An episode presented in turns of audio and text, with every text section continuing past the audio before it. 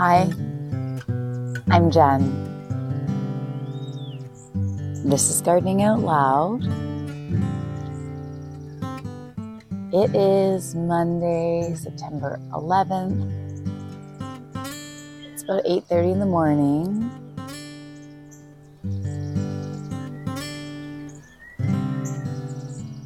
And today I have the company of quite a few avian friends. There's a female cardinal, and you'll maybe hear her chirp chirp coming through. We have a bunch of starlings in the mulberry tree. And if you can hear them, some of their songs are kind of like a penny whistle and they're doing lots of chatting and garbling and this fun whistle. They have a really astonishing vocal range. And they don't always hang out here. So I'm glad to have their company. We also have some sparrows hanging around, as always, basically. And I expect with more of the garden going to seed every day, our avian visitors are only going to increase. One thing I love about the morning and the sleeping bees, and get such a good look at them. I'm looking at a bumblebee on a Cosmo right now, and I can see all the veins in its papery wings. I can see all the little freckles of pollen on its legs and its chest. It's just such an extraordinary opportunity to take a good look. A wasp keeps coming up to this one and trying to bug him, but he is not taking the bait. He's not going to give up this prime spot. This morning, or even in this kind of week, this little phase that I'm in is kind of frenetic. I have lots of irons in the fire, lots of responsibilities. And my default mode is just to speed along we just whip through the tasks, go, go, go, go, go. And that has its own kind of energy, which can be useful in certain situations. But it's not a phase that it's really good for us to live in all the time. And I try to remind myself just to slow down a little. And what's really interesting is that if you do something about 10% slower, it feels dramatically slower. Suddenly, it can feel almost meditative. And you know, in some ways, the whole point of this podcast is to go slow. And I don't always remember to do that. So this morning I have to harvest a whole bunch of flowers for a fundraiser I do where people come and make bouquets and it's so lovely for all the reasons that I've said that bouquets are amazing. You know, and I'm a little pressed for time. I have to leave the house not too long from now. But if I go 10% slower, will it make a difference to my arrival? Probably not but it really makes a difference to the experience. And so that's my challenge to myself this morning is just to slow it down. Easier said than done. I don't have long to podcast today for the aforementioned reasons of being a little overloaded. But to give you a quick sense, I did mention there's a lot more seed making happening the Sea of Cosmos now have probably more seed heads than flowers. we're kind of reaching that tipping point, which is a little sad. But, and you know, things like tomatoes, they're slowing down a bit for me. They're getting tired. The beans are finally also slowing down. I have a lot that I have left a bit long, and so they've gotten plump. They're a little too big for fresh eating. And so now I'm kind of letting those hang out. I'm still harvesting what I can that is, you know, young and tender as I like my beans. But the thicker, plumper ones, they're going to stay. They're going to be seeds for next year. So I'm just letting them dry out here as long as possible.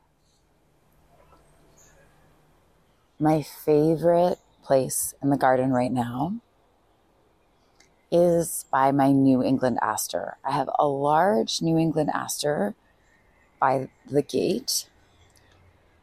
For people who don't know what this looks like, it's a tallish plant. It's almost as tall as me, with lots of branching stems that each at the end have this explosion of little purple flowers with yellow centers.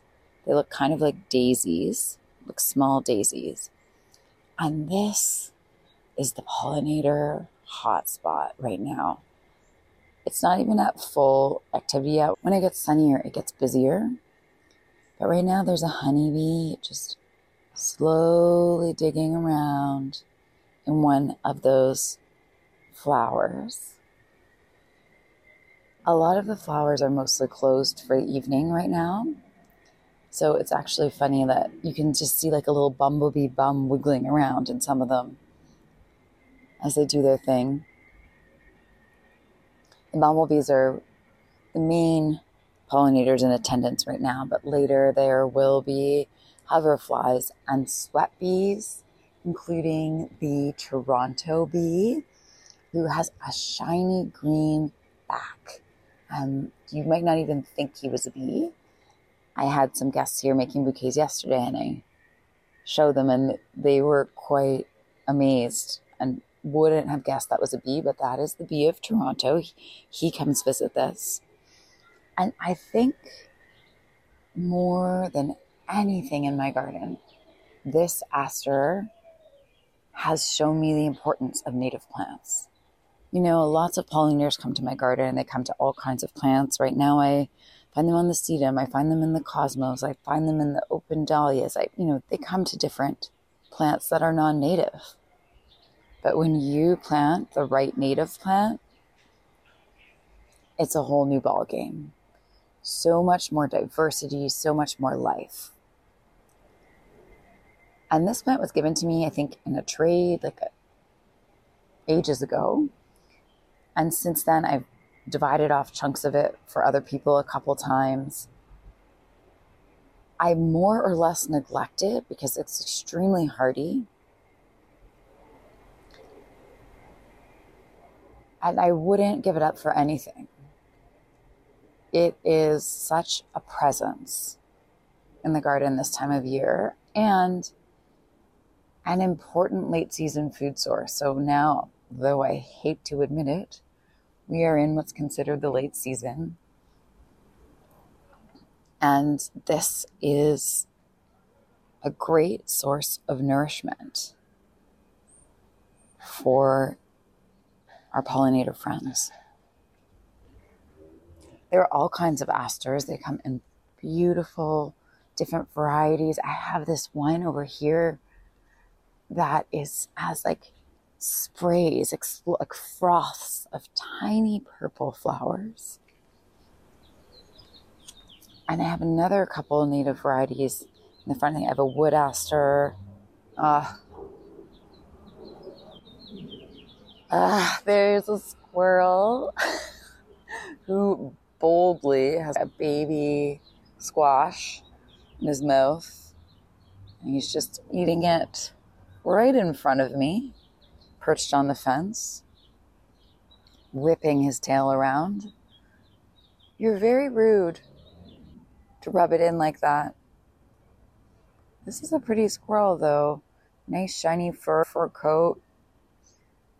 Obviously, he's doing well for himself, her being a bit bold.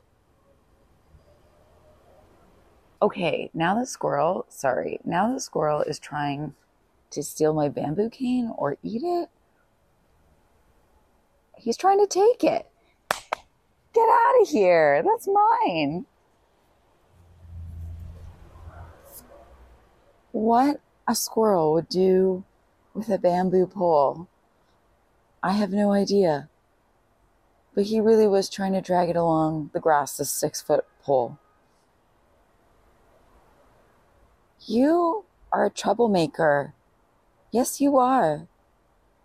He's looking right at me during this discussion. What do you need this for? I tell you. Gardening in community. It's weird sometimes. Okay, I really have to get harvesting, but I have to get harvesting slowly. I'm going to try, even though I know it's soon time to go, I'm going to try and do it with a little more care and a little more attention. And so that's a challenge for this week to do something out in nature, out in the garden, and do it as if you're moving through water, which for me is a very joyful state. So it's nice to conjure, but do it slowly. Okay, dear friends, take care this week. I'll see you next week with more updates from the garden.